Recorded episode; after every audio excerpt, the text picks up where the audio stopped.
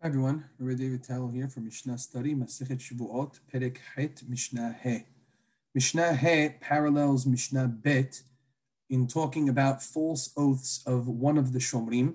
In Mishnah Bet, we talked about false oaths of the Shomer Hinam in situations where he claims one thing versus what really happened. But in both cases, he would have been exempt anyway. He was not going to cause the person a loss and we said in Mishnah Bet, therefore, even though it's a false oath, it's not an oath which is punishable by Shivuat Pikadon because it would not have caused him a monetary loss.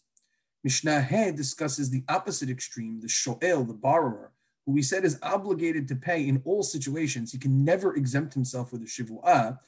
In this situation, we're going to talk about should he make a claim um, or take an oath to something that would have made him pay anyway. He's going to have to pay the opposite, since it was a, even though it was a false oath, he still is not going to have to be uh, charged with a shivuat pikadon because he's going to have to pay anyway. It's not going to make a difference. In other words, the shomer hinam cases we talked about in Mishnah Bet, it's not a violation of shivuat pikadon because he's exempt from paying um, anyway, and therefore he's not denying him money. And in these cases, he's exempt. He's going to be chayav anyway, so it's not a swear that's going to make him lose out on any money. Therefore, it's not shivuat pikadon.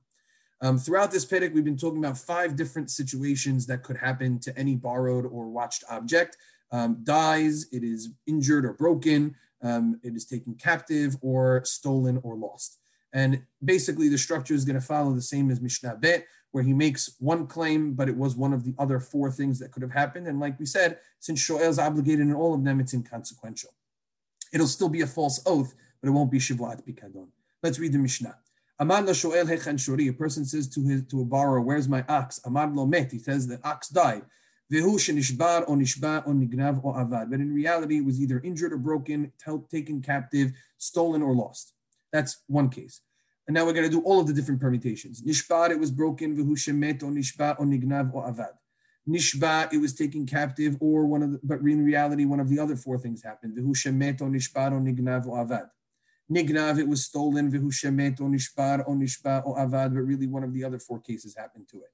Avad, he claims that it was stolen, it was it was uh, lost, vihu shemet, or nishbar, or or nignav, or one of the other four cases happened. Like I said, in other words, he makes a claim that one thing happened to it, but in reality, one of the other four possibilities really happened to it. But in all cases, he would be chayav anyway.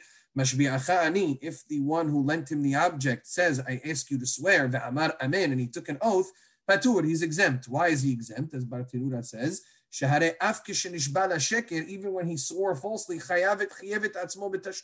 he's still obligated himself to pay because he's obligated to pay in all of those cases.